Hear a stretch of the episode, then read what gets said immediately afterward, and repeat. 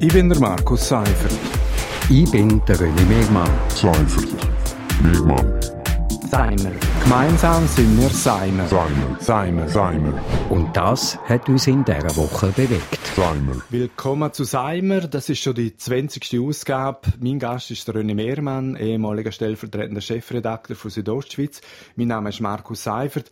René, wir müssen wieder mal reden. Diese Woche ist das Thema Rassismus. Äh, Beispiel ist der gewaltsame Tod äh, von dem Afroamerikaner George Floyd. Der ist bei einem brutalen Polizeieinsatz in Minneapolis ums Leben gekommen. Äh, da ist viel darüber geschrieben worden. Es hat massive Unruhe gegeben. Es hat weltweit Demonstrationen gegeben. Jetzt, die Rassismusdiskussion ist nicht nur in den Staaten neu lanciert, aber du hast schon mal in den USA gelebt. Das Land hat eigentlich die Rassentrennung und die Rassendiskriminierung nie richtig aufgeschafft. Nein, die hat, die hat das nie richtig aufgeschafft und äh, das ist eigentlich immer noch latent vorhanden. Also eine Szene, ich komme mit einer schwarzen Frau und das ist nicht irgendwo im Süden oder so, sondern in Upstate New York in ein Restaurant. Es wird einfach mucks, müsli still. Ich meine, das, da spürst du es dann und das ist sehr erschreckend. Thema Rassismus auch in Graubünden, Fragezeichen. Es gibt mehrere Artikel in der Südostschweiz betreffend fehlende Beratungsstelle äh, bei Rassismus. Und Graubünden ist neben den beiden Appenzell und Glarus eigentlich der einzige weiße Fleck auf der Schweizer Karte.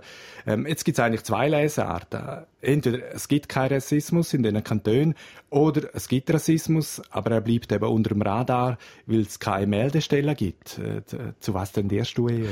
Äh, schon zum Zweiten. Also äh, Rassismus ist nicht nur Neonazis, wo irgendwie dunkelhütige Menschen verfolgen und, und zusammenschlagen oder so, sondern es gibt ganz, ganz feinen Rassismus unterschwellig und der ist durchaus vorhanden. Und wenn man ein bisschen die Augen aufmacht, dann sieht man den auch. Der Regierungsrat Peter Bayer hat sich mal dahingehend geäußert, dass es ja keine organisierte Rechtsextreme in Graubünden gibt. Also kein offensichtlicher Bedarf, solange auch keine Zahlen bekannt sind von so einer Beratungsstelle. Aber da beißt sich äh, wahrscheinlich die Schlange wahrscheinlich selber in den Schwanz. Also ich bin ja auch der Meinung, dass es in Graubünden keinen offenen Rassismus äh, gibt. Also es gibt ja keinen Aufmarsch von so rechtsextremen Gruppierungen oder so. Aber eben, wie du auch gesagt hast, es gibt auch niederschwelligen Rassismus. Äh, beispielsweise äh, dass äh, man keine Lehrstelle findet oder Schwierigkeit zum eine Wohnung finden, wenn man es am Schluss vom Namen hat. Oder äh, es gibt jedes Jahr eigentlich die seltsamen Diskussionen, wenn ein Haufen jüdische Gäste im Sommer in der Rose oder in Davos Ferien machen. Äh, der unterschwellige Rassismus oder Antisemitismus, der existiert schon auch bei uns.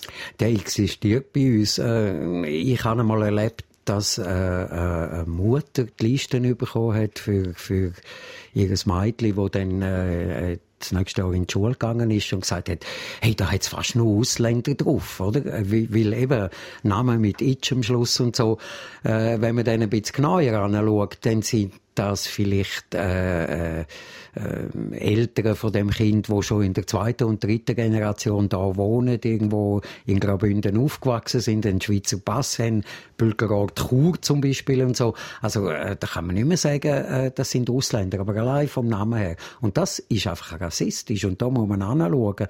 Und äh, wenn man so etwas dann erfährt im Umkehrschluss, äh, dann, dann, äh, ja, dann ist man von Rassismus betroffen.